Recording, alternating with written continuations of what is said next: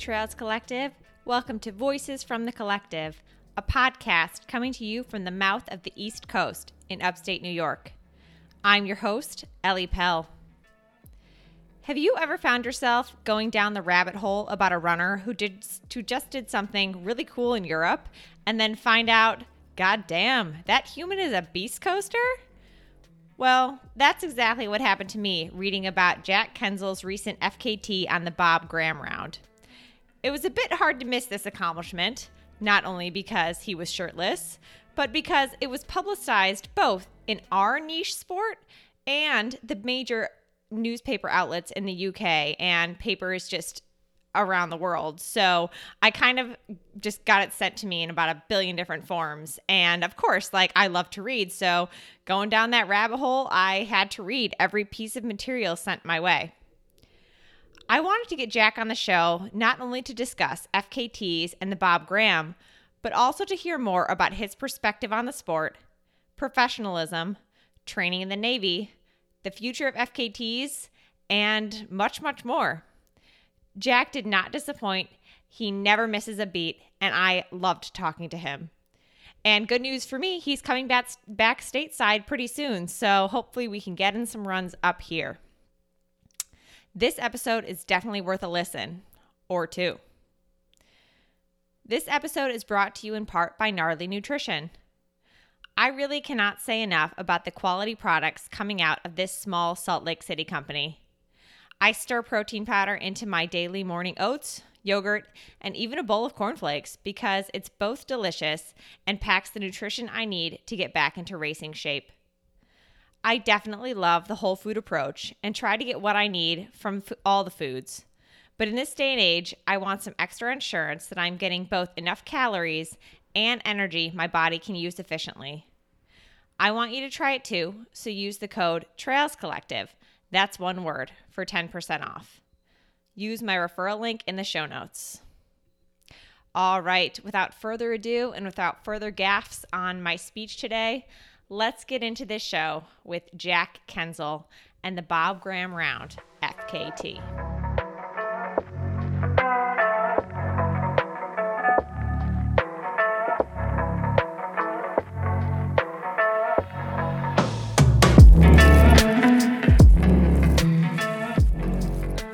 Kuenzle, welcome to the tr- the Trails Collective podcast. Uh, congratulations! I must start out with that on your recent FKT on the Bob Graham round. Hey, yeah, thank you so much.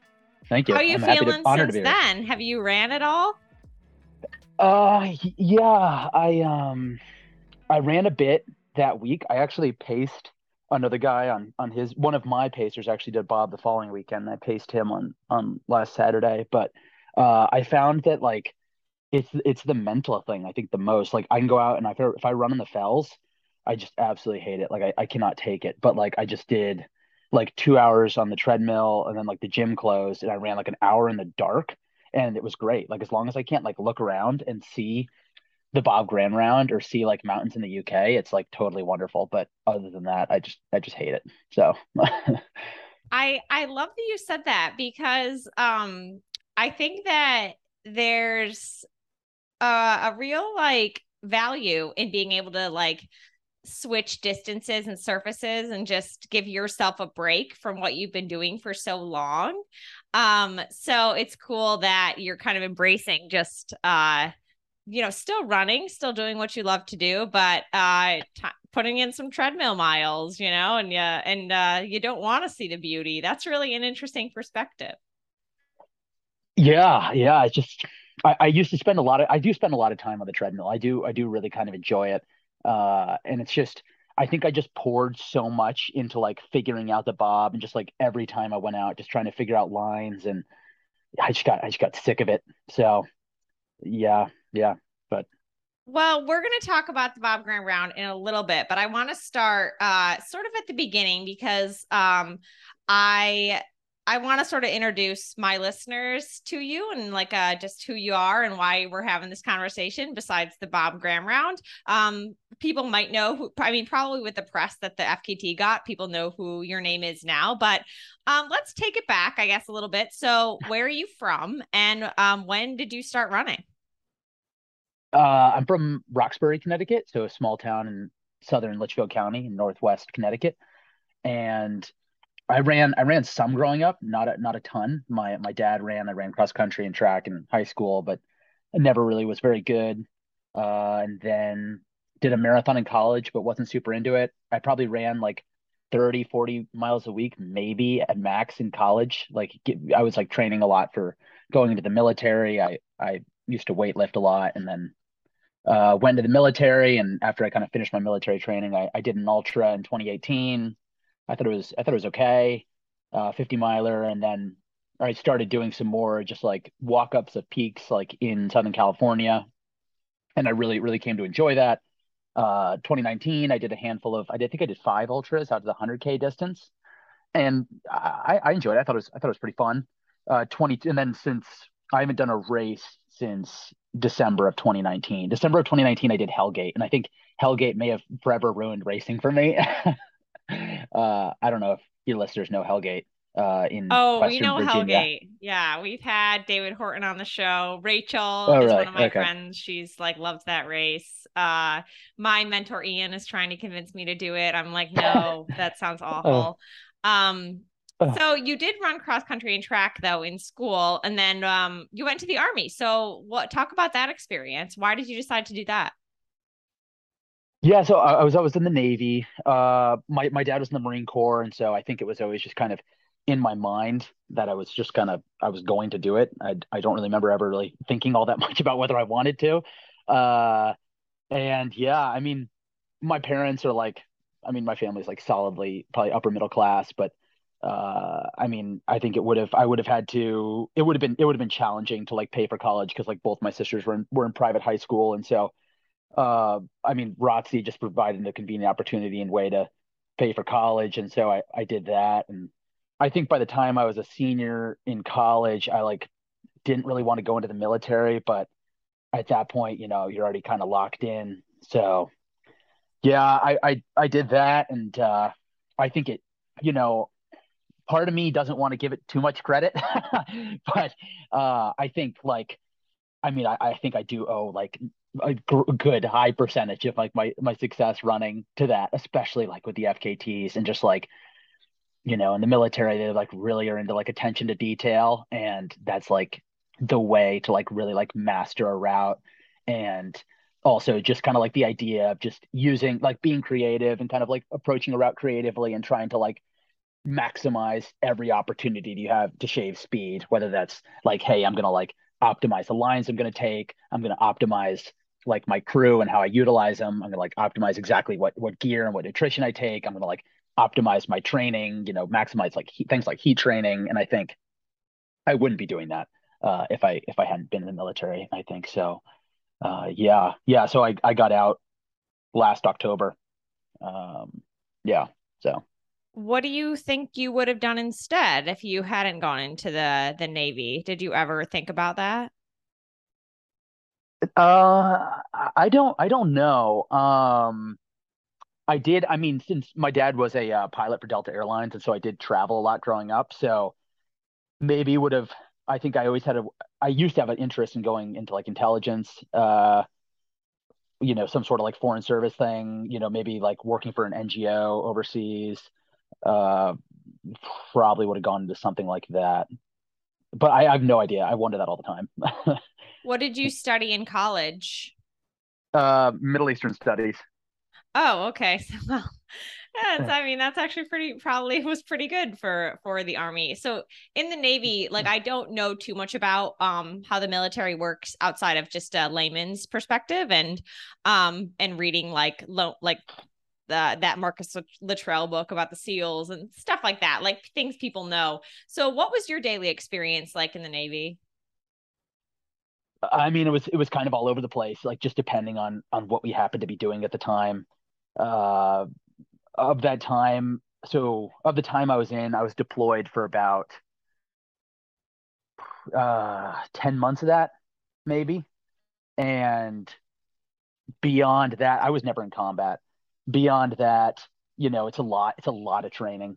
You're just we would travel all over the country and and train at a bunch of different sites uh, you know, you're you're training, you know, skydiving and like you're you know building clearance and like land warfare, like fighting in you know fields or mountains or uh, you know you're training different like diving and you know water operations. So tra- you're you're kind of traveling all over. Uh, and then at the end of my time, I was just in a office job, uh, basically. So uh, that was that was it was like, hey, like if you want to get out of the Navy, like this is this is what you do. And uh, hmm. uh, so I was, it was basically like, hey, somebody would you know, somebody would be like visiting base, like a congressman or, or something, or like some senior, you know, member of like naval leadership. And I would have to like, you know, set up the conference room and like uh make sure like, you know, PowerPoints are like built properly and they all had like the right font and grammar. And I mean, not exactly what I signed up for, but uh it was a it was probably a job that I was I was I was okay at. uh so uh yeah, I mean, it, very variable stuff. So, I mean, I was I was from a running perspective, I was lucky at the end to have like a very non-physically taxing job because there were times where I was I was trying to train for running and I was just it was just so incredibly challenging just because the job would be so physically taxing and then running on top of that uh would just it would just be very tricky. So, you know, you describing traveling all over to train, like if you didn't say you were doing that for the army, you could be saying that you're doing that for like running. Um, is the reason that you moved to the UK kind of to focus on the Bob Graham round? Yeah. So what what happened was is originally I was going to go out to Colorado and I was considering doing like a I was going to go to Hardrock and then I was going to do like a FKT style run of like the Hardrock course with like Hardrock rules. Uh, but I just became very worried about the smoke. Like I did the Whites 100 in mid June and I was just like doing the math and I was like, okay, I probably don't want to race before mid August. And that's like, I was looking at historic smoke data and I was like, uh, I really should do this project just earlier in the summer, you know, in the future versus like pushing it to like the height of fire season. And it, and it turned out, I think Colorado had a very like wet spring and summer. So it was, a, it was a good year to go out there. And so I kind of, kind of blew it from that perspective. But uh, yeah, so I mean, my original goal, like I just didn't have any data points with Kilian or with like anybody on the UK scene. And so I saw, you know, in, in the United Kingdom, there are three countries, Wales, Scotland, and England. And there is a like has become like a national like round in each one of them. So it's just like a 24 hour peak bagging challenge essentially. And they're all they all are loops. They all are 100 kilometers roughly usually a little bit more. And they're all about like 27000 feet of climbing. And so the ramsay round in scotland because it's like the most it's the highest uh the peaks are the biggest. I mean that was kind of the one that just appealed to me so originally that was kind of the goal and the bob was just kind of like i think i whispered to like andrew drummond uh up in new hampshire I think I like whispered to him before I leave, like, oh, maybe if the Ramsay goes well, maybe I'll like look at the Bob Graham round. But it was just, it was just so crazy that would even come out of my mouth. So that like, you know, because Kilian had it, uh, so it wasn't really anything I was actually considering. And then I raced, didn't end up doing the Ramsay. I did like the shorter route that the Ramsay was based around. That's like leagues more aesthetic and like way better. Uh, and I did that, and I beat Finlay Wild's time, who's probably the best UK fell runner and Finlay had been seven minutes off of Kilian's Bob time. So I was thinking, hey, if I beat Finlay by 12 minutes or by 14 minutes on the Tranter, he was seven minutes off Kilian's Bob, you know, just by that math alone. I was like, okay, maybe I could do it. So ultra math is probably my favorite kind of math because like, you know, I, you have you ever seen those like um marathon and half marathon pace calculators like oh if you ran 90 minutes yes. for a half marathon you'll be able to run like 310 for the marathon or whatever yes. and they're yeah, never yeah. really that right you know because yeah um and so it's really interesting though like just hearing you talk about that and also hearing about your uh experience in the Navy and just being very like logistically and precision based, like it makes sense that you would be like, oh, well, seven minutes and here and then uh Kilian's so like if you put all the ducks in a row, I should be able to break this, you know. But I mean, it's just so long and there's just so many different things that can happen that like ultra math is even more crazy than like the marathon and half math because it's like, you know, you like there's so much more mental game. There's a lot more, it's longer. So there's more things that could go wrong. Um, so how like how do you plan for those kind of things when you're thinking about these FKTs that are so long? Yeah, so so not to go down to the weeds on this topic, but but you you did bring it up. of course. But, let's uh, go to the weeds. Let's go. Let's go to the weeds. The weeds. So um yeah, so the real math I did was so Finlay knows the Tranter very well. It's like right in his backyard. So I figured his Tranter would be a better effort than his Bob because he did not scout the Bob course as much. Uh on top of that, I felt like I looked at Finlay's times for the shorter stuff, and I felt like I had, you know, Finlay traditionally races the shorter stuff. He trains less volume. You know, I beat him on the Tranter, but I was looking at some of his shorter stuff, and I felt like his shorter stuff was faster. So my kind of thought was like, okay, as I go longer, I'm probably going to be better than Finlay the longer it goes, just because I do more volume, and the U.S. scene is like so ultra focused, and the UK scene is so like sub marathon focused. And then I also knew I would know the Lake District better than he would.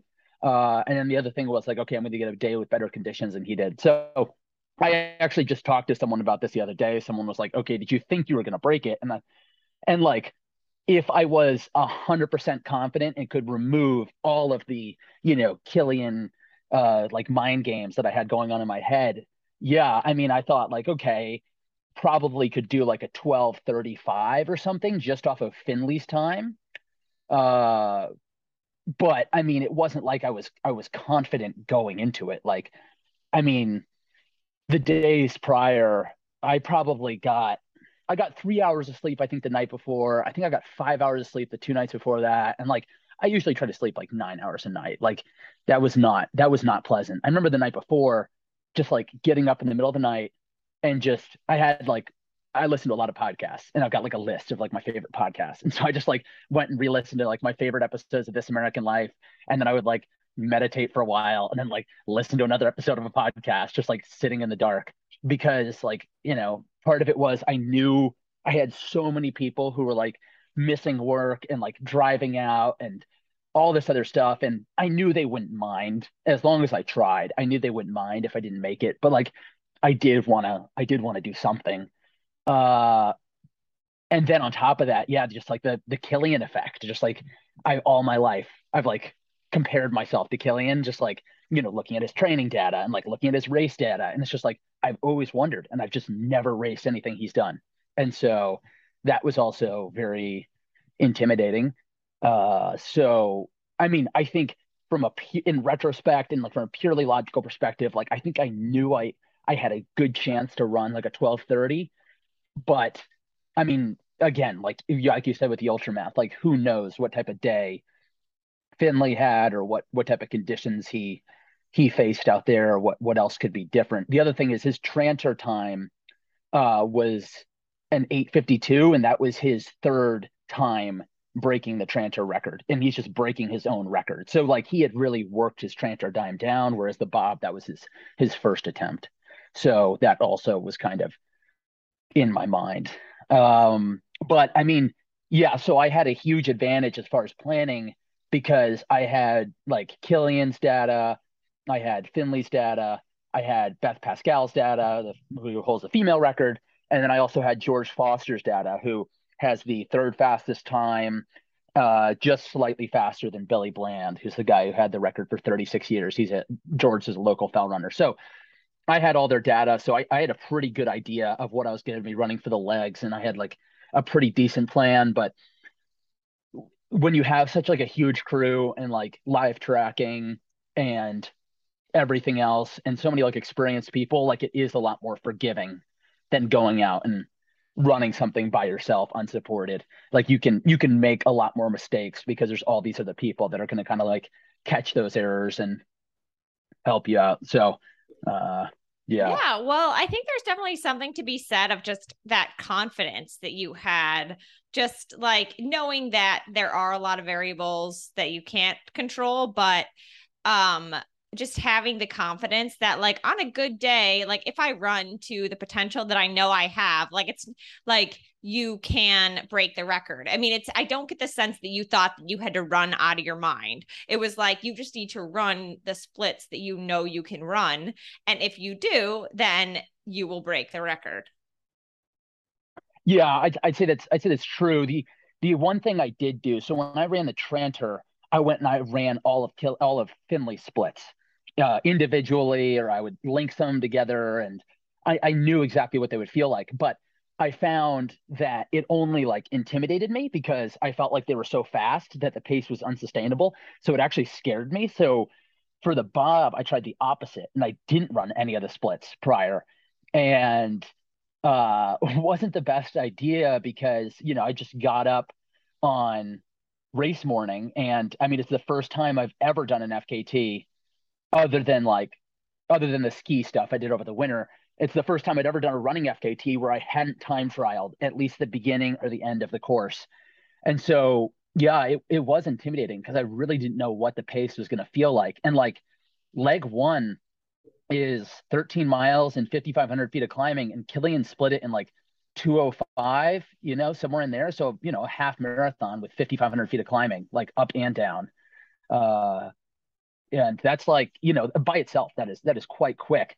Granted, the terrain is just super, super fast back there. So it was, it was intimidating. And there was like a moment where I slipped on one of the splits, just kind of by accident.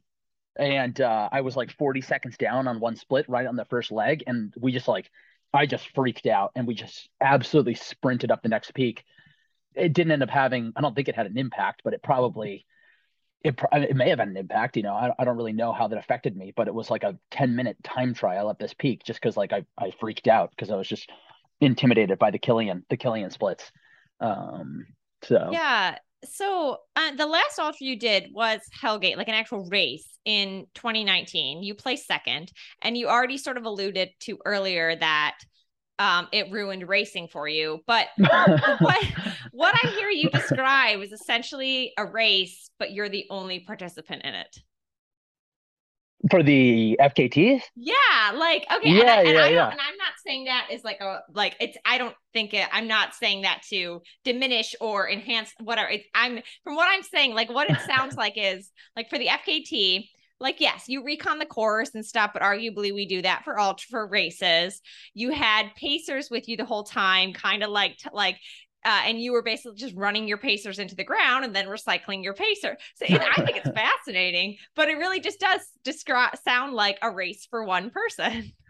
No, it, it literally, uh, it's funny. It's like it it basically in in from I think from many perspectives it is basically a race. Like you know there were a billion people out on the course, like not a billion people. There were quite a few people on the course like cheering me on. There were quite a few people at the end cheering me on. You know there were essentially aid stations that my crew had set up. I had pacers with me the entire time. So no, it was not a like solo spirit quest through the mountains. it was it was like yeah, it was. I mean there was like guys that came out and like you know, there were like photographers that came out of the course. Yeah. like it was as much as you could, it was as close as you can get to a race and it be an FKT as possible, essentially. Um, yeah. Yeah. Well, I mean, since 2019, you haven't run any ultra races. You've done FKTs uh, and you started doing those around that time. Um, just me doing a little bit of Google stalking. So, but this does sound like a race. So, what don't you like? Why did Hellgate ruin racing for you? What happened? I'm very curious. no. So, so Hellgate didn't, I mean, let me just say, Hellgate didn't ruin racing for me, but that was, that was I mean, I think I think I dug myself a certainly a deeper hole physically here, uh, and it was mentally just like so hard. But I I don't know, like that Hellgate was was I don't want to call it awful because I mean the race was organized fine and everything was like as described, but it was it was so unbelievably hard. Like it just it was just freezing rain the entire time and the ground the like the road got covered in like a sheet of ice like the dirt road sections and so you couldn't run around the, i like when i went through i couldn't run on the road like i had to run in the woods in the leaves parallel because like i mean you, i would have like slipped and killed myself like running on the road and i remember my clothes were just like stiff just because they were just glazed with ice i mean it was just it was so unbelievably bad. Um, no, I just it's it's it's tough to say. I think a lot of a lot of the reasons I like doing this, I like kind of the FKTs is uh, because you are going for a I think like with a lot of a lot of times with races, like they just for me, I don't really have the lot of the level of competition at, at at a lot of races that I would like.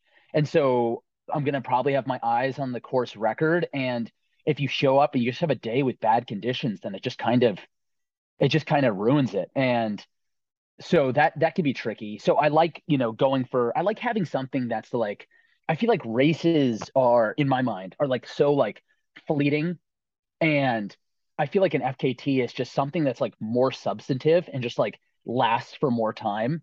Uh and I feel like a race is like the race happens on that day and then it's like basically over. Uh that's like that's like it. And then I do like the idea of kind of like super aesthetic lines, which in the Northeast, a lot of times those are going to be unprotected land, so you can't even have a race on them. I like like the steeper mountain stuff, which again in the US is a lot of times is protected.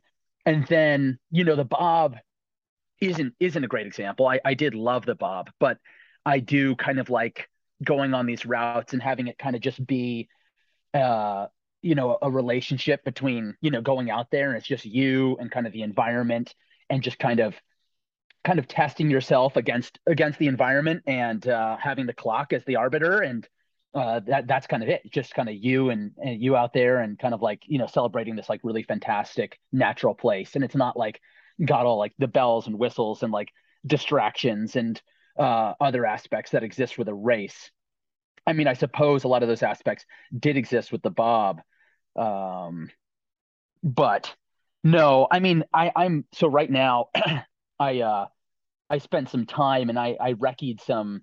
There's some pretty famous fell races here, which still have records that stand from the 80s and the 70s, and so I've taken some time to go out and, and scout those to see if hey maybe I want to come back next year. And I, I don't know. I, I don't really.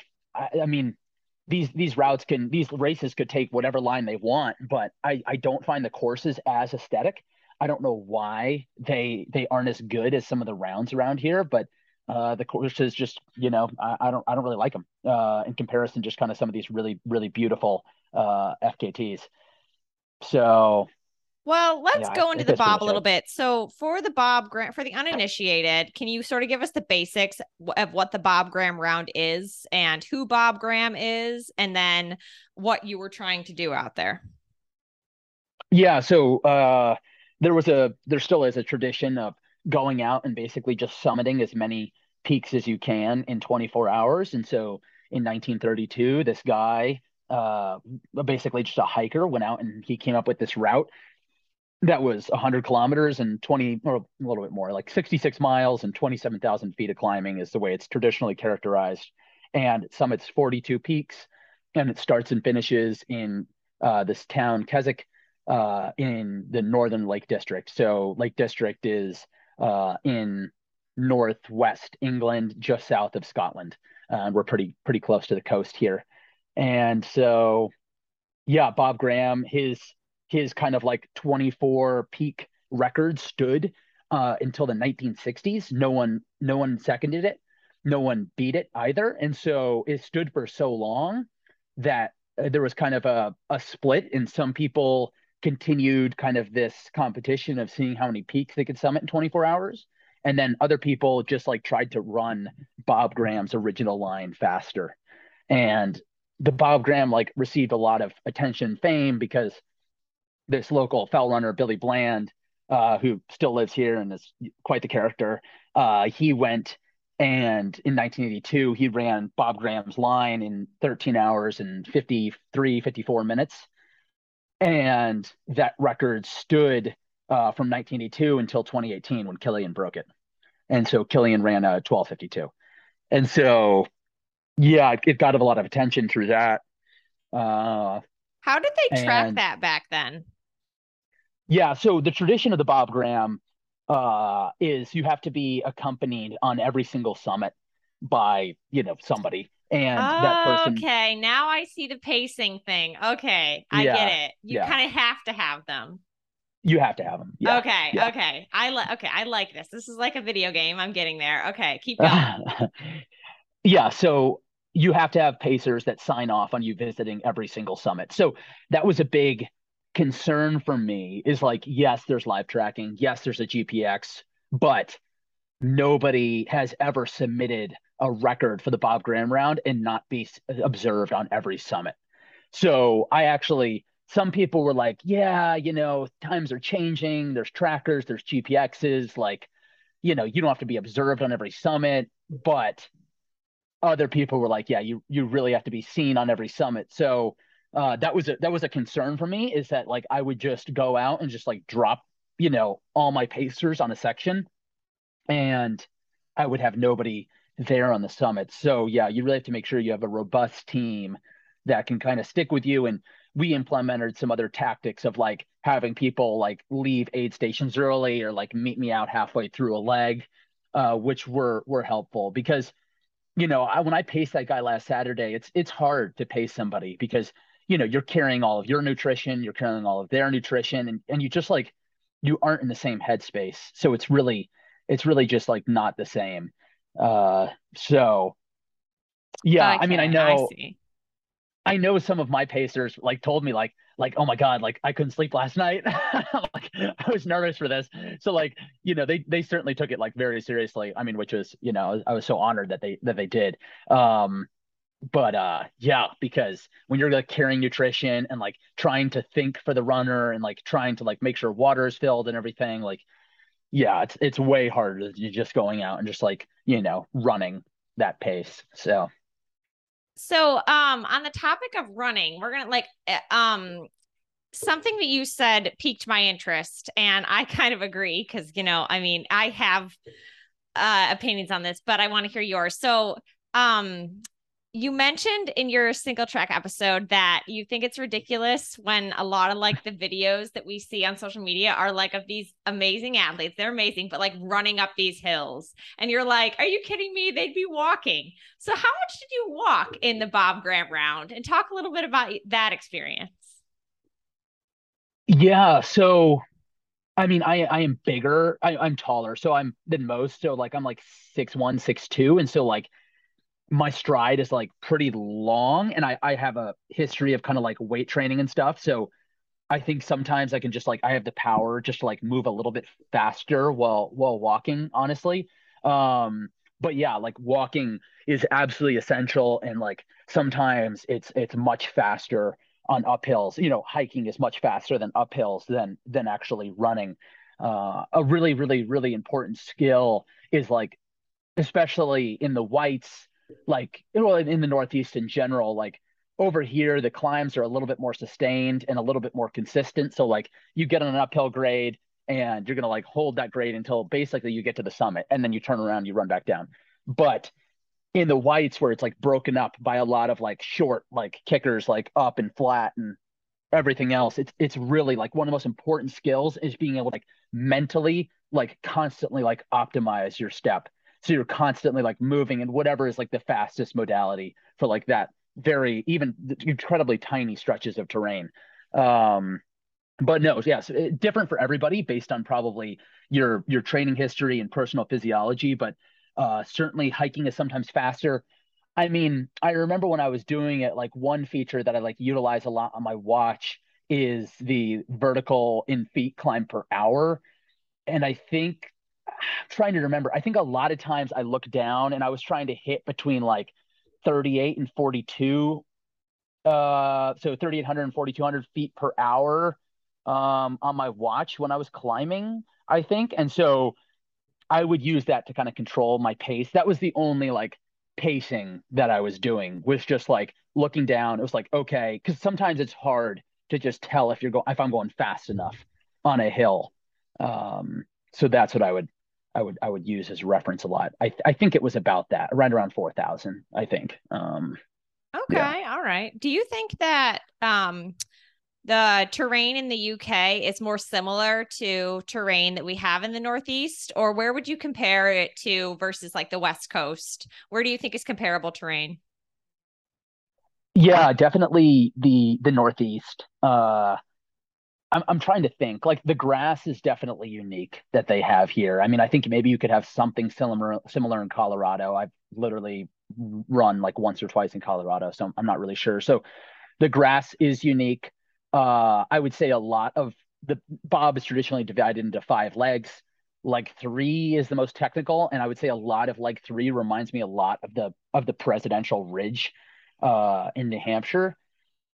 It doesn't it doesn't quite have like the big slab and like rock features that we have in like the Adirondacks and the Whites, but certainly a lot of the smaller like talus hopping and stuff is like very similar. And then the grades are, are very similar. It's like very steep here, but I think there's a ton of similarities throughout the whole UK with with running in the Northeast. Yeah. So, learning about this attempt and learning about you, um, it really changed the way that I think about FKTs. Um, I've never done one. I do prefer races still. Um, but I think they're really they're a very interesting concept. But I have always thought of them as sort of like eschewing traditional ways of competing in the sport. Like I always thought the FKT was saying, I don't need a race to work hard and break barriers. And that the nonconformity of the FKT, especially with COVID, is a little bit more mainstream these days. And I think the way that you went about the Bob Graham round um, seems very like it adds a professional element to it. And do you think that maybe um, do you think professionalism is is like a little bit counter counterintuitive to the original intent of what an FKT is? No, I, I don't I don't think so. I mean, I think well, I think first, like I think all of my FKTs have kind of been conducted like this. I mean, uh like, well now learning I mean, about your army and logistics and like that makes a lot of sense. yeah, yeah. I think I think the Bob is like not atypical and it's like not atypical for like a lot of the top FKTs. Like I think I learned a lot from maybe I don't I don't know if I don't if I apply like like Karel Sabbe, if you look at what he did on like the the PCT and on the AT, just like how incredibly like disciplined he was and how how I mean he like got those just by like logistically just like beating them to death and just optimizing just every single aspect of it. And I think I learned a lot from that. I was like, wow, this is this is kind of what it takes uh and yeah, I mean, I think the other thing I learned from it is, you know, Ryan Atkins is is an incredible athlete. And I think one of the craziest things you can ever go is go and look at like the history of the Great Range Traverse, like on the site. And you can see how many times Ryan has lost the record and then gotten it back. And Ryan currently has the record right now. And I think I saw that and I was like, damn, like look how much time he has taken o- taken off. Like he has taken off like an hour since like the first time he ran it like years ago. Like first time he got the record years ago. And so I kind of looked at that and I was like, you know, I, I'm gonna try to go from I'm gonna try to make sure my first attempt is always like my best attempt because like he's a super talented, super smart guy, but you see like how much time he's continuously as he's forced to like innovate and improve, he like continues to chop time. And so I, I thought to myself, like, okay, like a lot of these optimizations are probably not intuitive, and I probably have to like really think about them. And uh, that just kind of like I've always tried to like make my one attempt. I always try to like run routes into the ground, do them once, and then never come back. I think that being said, like the Bob is such an awesome line, and I had so much fun doing it.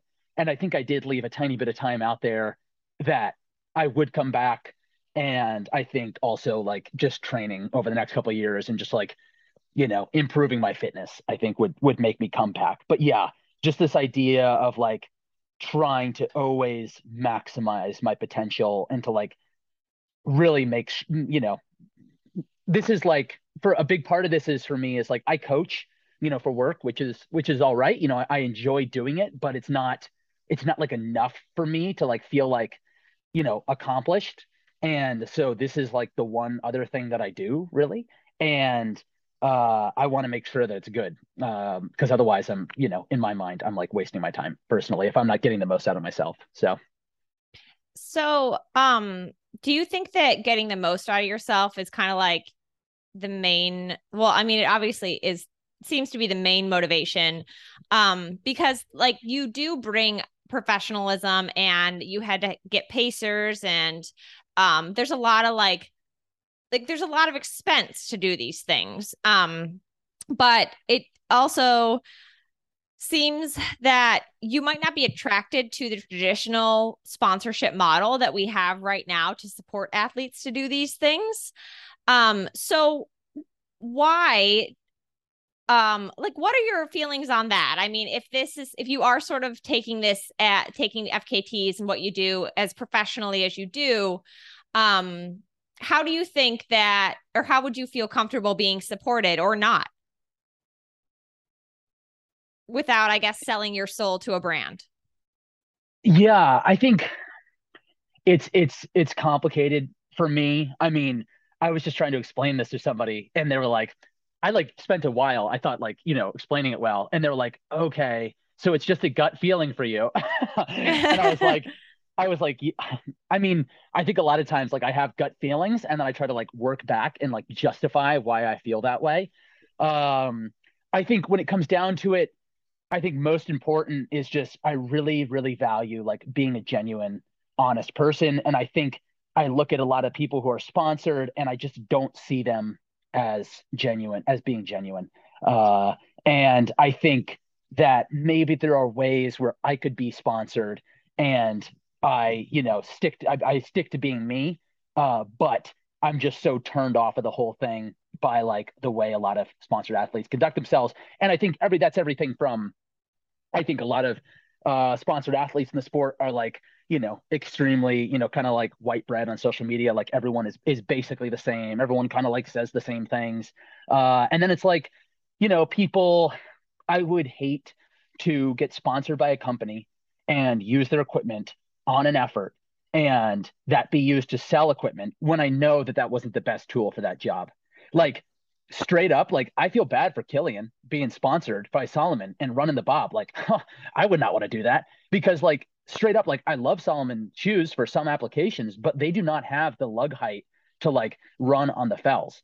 Um, I would I would not be good. It's the same way. Like I love if I were to do something like UTMB, I would wear probably a Hoka, but I would I wore Hokas one time while running the Tranter because my uh, inov-8s that I normally wear wear worn smooth. I wore Hokas and I, I legitimately almost killed myself running down this like steep grassy slope just because the lugs don't have any height.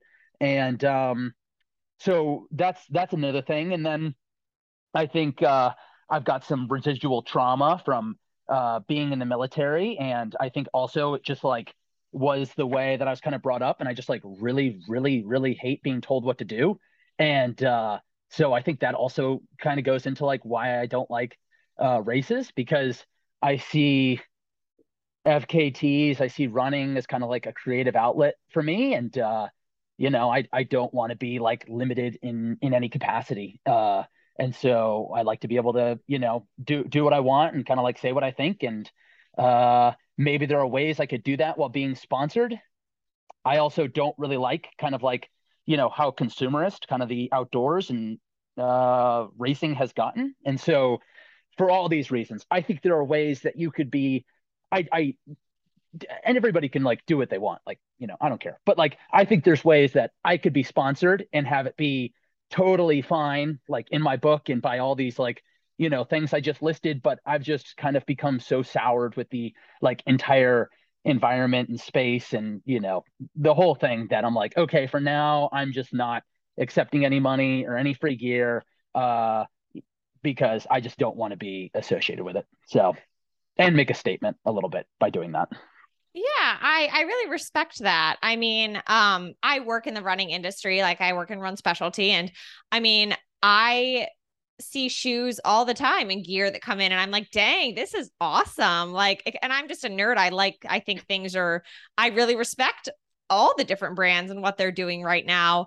Um, and I've talked to, you know, other people that work in run specialty too. And um, it can be like a, it definitely is a conflict of interest if you see something like from one brand that you think oh those shorts would work perfect for this but you know you want to use a different pack or a different this and if they make all those things and especially companies now are trying to be like more all inclusive make gear make shoes and sometimes like me as a consumer or me as somebody just be like no please don't make those because i like this other brand and um it, yeah it's so it's really convoluted and i also agree with you with like being a sponsored athlete isn't just running fast. It's like there is like a media component to it and um which is good and bad. Um yeah, because I have to like I mean, I have to acknowledge that I've benefited from the system, but also I've been passed up for the system. Um so I kind of really respect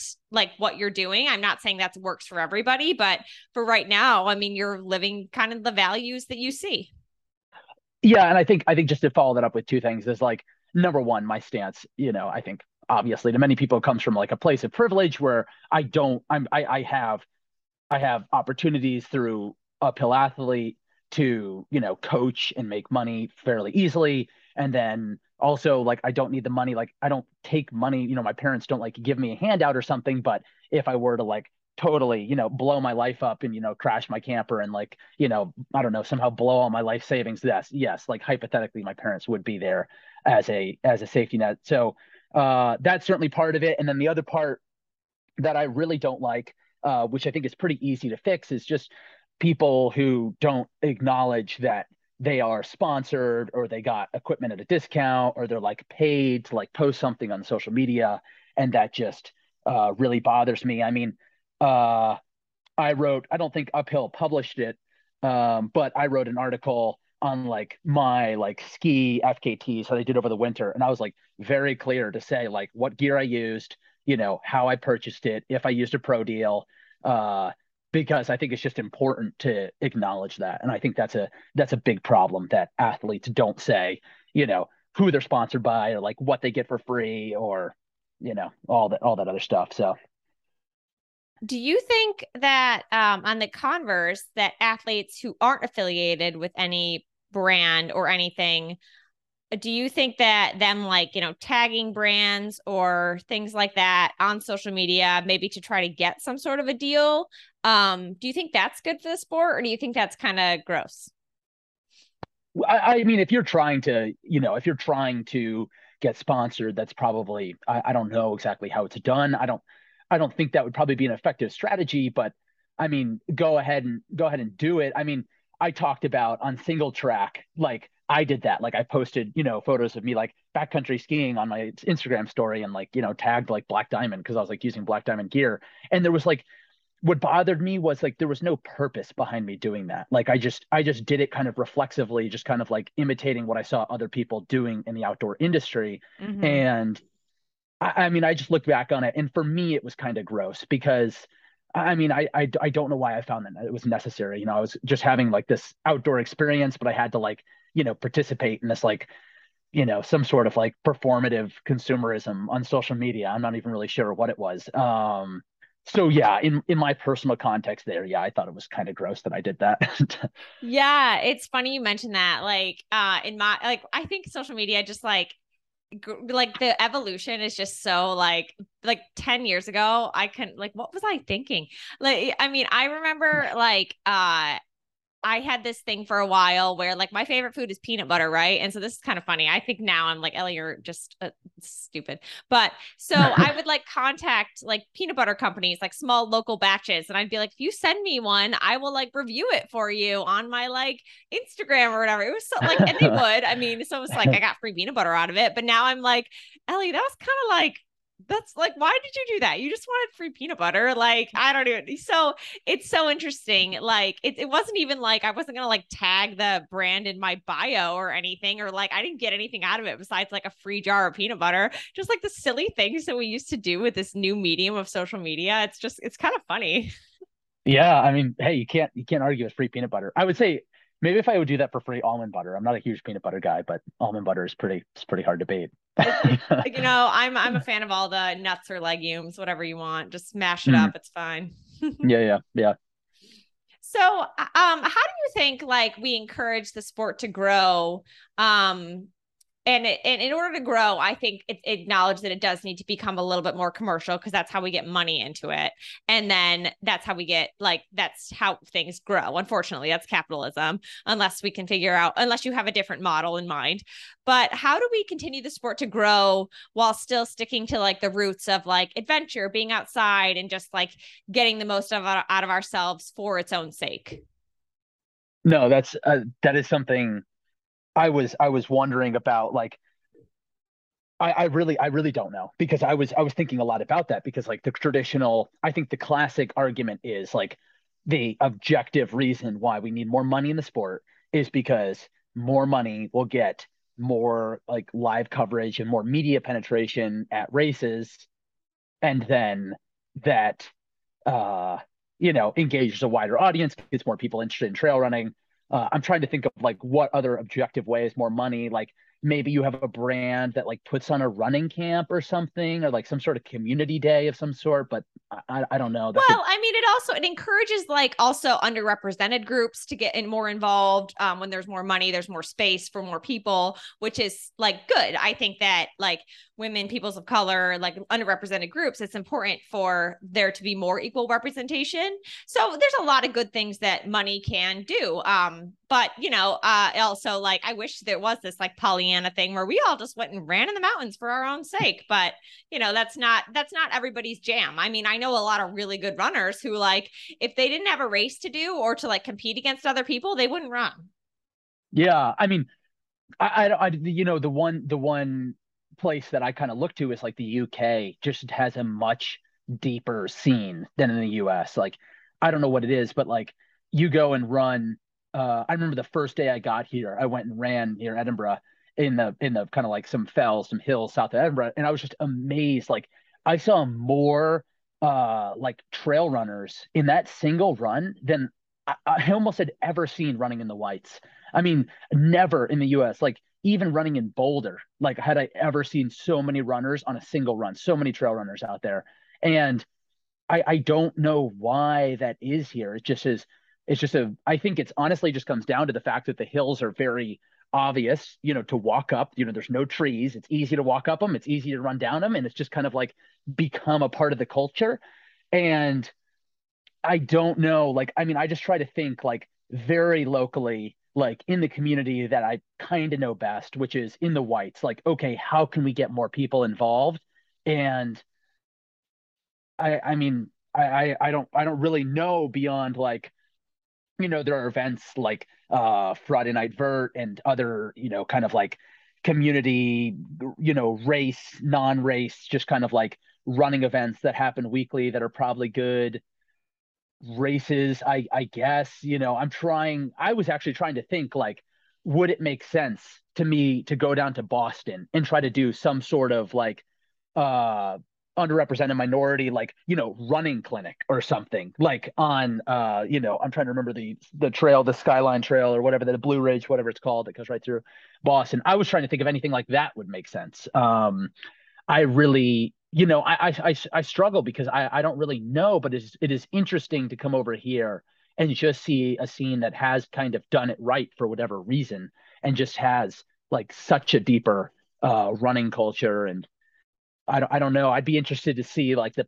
the percent of people that like engage with hiking versus the U.S. Like, does the U.S. just have less people that engage with the outdoors in general, or is it just uh, here like it's the same number of people like outside, but it's just more a higher percentage of them are running? I, I don't know if that's if that's the way it kind of shakes out, but yeah. And then I mean, just thinking like and let's say we do like encourage growth in the sport. I mean, like that kind of during the pandemic, it was like all we could really do was go outside and then like the trails were packed and we were pissed. And then like look at all those like the line of people going up Everest now. So it's like more media attention might not always be the best thing. Um yeah. And then in running in general, it's just it's professional running and running in general is just so much different than like professional basketball because like the fans of professional basketball, most of them aren't playing basketball. They're just fans. Whereas a lot of the fans of running, we're all running. And then people that aren't fans of running are running. So it's just it's a very just a different different professionalism that I just, you know, I think that we haven't completely nailed how to do it yet. Yeah, and I think I think there are ways that you can kind of I'm trying to envision ways that you can push and promote the sport with less money in it. And uh, kind of like promoting it as way, you know, in a in a culture that's like in a culture in a society that's like increasingly, you know, permanently online, having ways that you can kind of like escape and like meditate and like pursue like a deeper, you know, relationship with nature. And I feel like that aspect, kind of like reconnecting with the land and with nature, is like super super important to me, and it's something that's like you know increasingly kind of like forgotten and not talked about in trail running media. Like i mean i love finn's podcast i love single track but like you know that is a trail running podcast that's a huge trail running podcast. Dylan bowman's you know Freetrail podcast that's a huge trail running podcast. Both of those podcasts are like mainly podcasts about like money and sponsorship and less like running is you know i think like the talking about pure running and like the experience of running is like is like a smaller part of it honestly uh which is it's not something that I I love. Um, but well, what podcasts yeah. do you love? Like what media? Let's like we're gonna close this out pretty soon, but what things do you like to read and consume? What what lights what just lights you up about, you know, either treadmill running or running outside or whatever connects you to just a better version of you? Uh that's tricky. I mean, in the in the in the you know I go through I go through kind of like back and forth whether I enjoy listening to to running media uh, and it probably has to do with like how much how overtrained I am like in that exact moment um, but I do listen to some uh, trail running stuff I mean but outside of that like my favorite podcast is like This American Life and there's like 800 episodes of This American Life and each is an hour long and I've almost listened to all of them, which I'm I'm pretty pretty hyped about. But uh, no, that's that's a big favorite of mine. Um, Have you listened to Metaphysical Milkshake? No, it's so good. Okay, so really, okay, here. cool. It's kind of like um it's called it's it I guess the premise is like an, like asking life's biggest questions and it's with Rainn Wilson, the guy that played Dwight Schrute on The Office. okay. Yeah, and then yeah, yeah. Reza Aslan, but like they're actually like really great humans. Like it's not like a comedy oh, podcast. They're just it's yeah. so good. Just try one. It's great. Okay, yeah. I'll check it out. Yeah, I mean uh 99% invisible is another one I mm-hmm. uh, I really enjoy. Um I mean, I feel like a dope because there's like a million podcasts I listen to, and I've just got like you know two off the top of my head. Hey, uh, I mean that's all you need. I mean, there's 800 episodes, and then like when you get done, you could just start again. Oh yeah, no, it's great. Like because my brain is just kind of like mush from running so much, I can just listen to the same episodes just like over and over again. and you get uh, something is... different out of each one. yeah, yeah. I would say anybody who's I'm just like scrolling through my recently played anybody who's like interested in learning more about the UK running scene uh, Finlay has a podcast called Go Mountain Goats, which oh. doesn't have a ton of episodes, but um, is it is really good. And uh, I mean, I love Finlay; he's great. Uh, so I would I would recommend people people listen to that one. But have uh, you ever listened to Davy Crockett's like running history podcast? No, I'm I'm writing these down, but no, I, I haven't. I haven't. Yeah, it's it's kind of like I like reading them because he also I'm a reader more than anything else, and so uh, he also writes about these like just uh, like the history of the sport. Like everybody thinks it began with Western states, but it actually began like hundreds of years ago, and so he just picks a different person or a race or a topic or something from like a way back and just writes about it and it's it's really interesting if you are kind of into like the history kind of thing um but also with like running and how like they used to do things and uh yeah it's it's really interesting. That's awesome. Yeah check it out. Yeah i mean one reason i was like really attracted to like racing shasta was i think that might be the oldest uh fkt in the us not like not like oldest record in the us but like oldest rec oldest like the longest history of racing a single route is like the Shasta ascent record, I think, because like John Muir, I think, has like the first time in like 1885 or something, um, which is which is pretty cool. So, uh, well, you're yeah. on your way back stateside, right? So, what's next for you? Um, yeah. So, if, I mean, short term, it's just selling the van and then getting out of here, which is which is going to be absolute torture.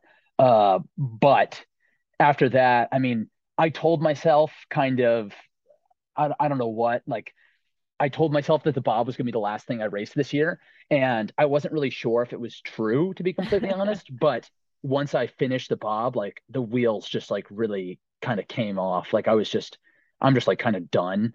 Um, I think if I did, you know, I was originally intending to race the Bob at the end of September, uh, but now I've raced a little bit sooner. I have a little bit more time. I don't know. I was, if if I were to do anything, it would probably race something I'd done before. I don't think I could handle doing the Great Range Traverse again right now. I think that would just be too much pressure. But I was almost thinking about like, oh, I'll just like do the Prezi again or like rerun the Hut Traverse, like you know, because I I did leave a lot of time on both of those. I think so. Um, maybe that. There's also in Western Virginia, like my per this will this will probably be the thing I'll do. So in Western Virginia, uh, when I used to train out there a lot, there's like one of the longest single sustained climbs in the entire Appalachian Trail is the Priest, and it's like three thousand feet in four miles, and a little bit less than four miles, I think. And uh, yeah, it's like it's like pretty well sustained. There's like a little bit in the middle that's maybe like a half or a quarter mile that's pretty flat. But other than that, it's like a pretty good climb. And I've had this dream for a while now to run it in under an hour round trip. And so like my best descent time is like 44 something and my best descent time is like 20 high 23s I think. So that's like an hour 8 uh round trip if I were to link those two, but that was like back in 2020, beginning of 2020. So I think uh it might it might be i think it's like honestly like right on the edge of like what is possible uh to do it in under an hour. I i don't think i probably have it. It probably takes like a 38 minute uphill and a 22 minute downhill and it's like four miles of like windy steep rocky appalachian trail single track that you're gonna have to like run sub six on. Um so uh, yeah it's it would be really gnarly but uh I might, yeah, I might try that. You describing that like wears me out. I was hoping you were going to be like, I'm done for the year. Like I'm resting. well, yeah. I mean, I think, I think my training, um, probably won't be organized at all. Like with, with like this priest project in mind, like maybe I'll do a little bit of speed work, but I'm really tempted just to like last year, what I did was once I did the Whitestone 100 on October 6th, like I didn't do any speed work of any kind, like between like the beginning of October and uh, end of December. And even when I started it back up, it was like very like non-traditional speed work. Like I was just like hiking on the Stairmaster with like a 50 pound pack. Like it was hard, but it wasn't like it wasn't like a you know, I think mentally it's more important to mix it up. So I didn't really associate it with running. And then it was like all skiing for the winter. Like I ran, I ran very little. So um yeah, I mean, I think that break is is super important. Um, I'm gonna I'm gonna feel it out. Like, I think if I stayed here in the UK and was like lived in the Lake District, yes, I would have to take some like major time away from running. But I think if I go back to the US and I I mix it up a little bit and I go to like some different trails, I think I think I'll feel good about I'll be excited about running again. But I am I am not stoked on running here. Um, yeah, need a break. So need a break. Yeah, yeah, yeah. so, yeah. Well, uh, Jack, to end these shows, I like to play a little game called Ideal Aid Station. But because you don't like races, so there are no aid stations, uh, you're just going to have to do your best with these questions. It's okay to fail the test. It's all right. Oof. Okay, I'm ready. All right. So uh, you're coming to your ideal aid station. And so an aid station is in the middle of a race. It's great. They have these like buffets and you just sort of walk up and they ask you what you want and they make it for you. It's so fun. Okay, so imagine. Oh my this, god, this, this place. sounds lovely. I know. Imagine this place. um. So, what sweet snack is waiting at that aid station for you? Uh, Maurten gel. what flavor? Do they come in flavors? No, it's unflavored. No, yeah, nothing. Oh, interesting. All right. Well, bougie. Yeah. Uh, what yeah. salty snack? Ooh, um, uh, crushed Doritos. Oh yeah, that sounds good. Um, what hot food? Oh God, hot food. Um, Like something like- you would eat when you're freezing in Hellgate. oh yeah, I think I think during Hellgate, uh, they actually had had broth at the aid stations, which was like pretty incredible. Um, so yeah, maybe maybe some broth. I think yeah, broth broth would be nice. All right. Sports drink. Um, uh, Maurten. So, okay, pause. Aid stations are like dollar store. So Maurten's a little pricey for these aid stations. Just let you know you might be depressed, but it's okay. Okay. I'll, I'll go with um uh Tailwind, but I also like I used to I used to do like flat Coke a lot, but I remember like a lot of times at the aid stations, like the soda wouldn't be flat. so you'd like pour it into a bottle and then the bottle would like explode. I remember Oh that yeah, happening that's quite a always few a fun times time. Yeah. So I'd probably go I'll probably go flat Coke. All right, Um, so that's the next question. So the next one is non-sports drink, so flat Coke. Oh, oh sorry. Okay, yeah, so I'll go Tailwind flat Coke. Yeah. okay. Very okay. Tailwind, yeah, flat Coke. um piece of gear that you would want maybe waiting for you at the aid station. Um, hmm. Yeah, I don't, I don't know. Let me, let me think. I, Like I those mean, inov-8 $80 shorts that you love. yeah, yeah, you can't do anything without. exactly. Yeah, I'd be lost, lost without those. The only, yeah, I think maybe, maybe like uh, I used to like make fun of people who did shoe changes, but um, yeah, sometimes shoe changes are pretty important. So that would maybe that would be maybe be an item. I don't know. Um, also like poles. I tried using poles a little bit on the bob, and uh, I kind of I kind of hated them. I'm kind of anti pole now. I don't know if that'll that'll change, but I was also like told I wasn't allowed to use poles on the bob by like the local runners. So Yeah, So, I mean- uses poles. I don't have any I don't have any gear options, but maybe yeah, maybe a shoe change. Yeah. All right, now this one is going to be interesting. So, uh, celebrity to meet you at the aid station. So they don't have to be a runner. They don't have to be alive. Just somebody that, like, you saw them at the aid station, you'd be like, "Dang!" and it'll just give you a pep. I love how you say they don't need to be alive. Like they could be, it's just like a body, like a, cada- a cadaver just waiting for you at the aid station. Obviously, that's not what you meant. Um, I mean, I think uh, if I had to do anybody, I think I'd probably do uh, Billy Bland or maybe maybe Oh, Finlay. I fin- maybe Finlay. Yeah, yeah, yeah, yeah. One Oh, is he a celebrity? Finlay, yeah, major celebrity, celebrity now heart. I'm like least. to listen to this podcast, so it's going to be great. Yeah, Actually, I mean, hopefully yeah, he has an yeah. accent. Oh, he's kind of amazing. Oh, got good, amazing good. accent. Yeah, yeah, yeah, yeah. He's an angel. Well, Jack, thank you so much for coming on the show. This was awesome. Um, uh, but where can people find you and say hello online uh, with your beautiful cat photo? Oh yeah, beautiful cat. Um, yeah, just just my name, Jack Kuenzle, on uh, Instagram and Strava are like the only two like social medias I really use. So All right, we'll put those in the show notes. Jack, thank you so much for coming on the show. Have a wonderful. I hope you sell your van to some people that are going to really use it, and then we'll see you stateside. awesome. Yeah, thank you, Ali. That was awesome.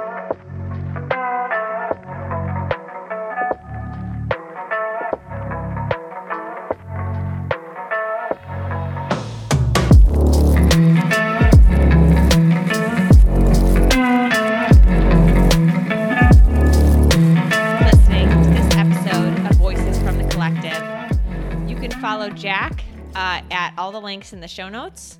And feel free to reach out. He's got the cutest cat photo of himself, or like maybe not of himself, but of something. And uh, definitely adorable. And then you can follow me at Gazelli on Instagram and Twitter. And you can follow the Trails Collective on Instagram, Twitter, and Facebook. Thank you to everybody who has supported us. Thanks especially to our Patreon members who make a small contribution that really, really makes a big difference to us. And uh, have some fun running in the fall, guys, and I'll see you out there.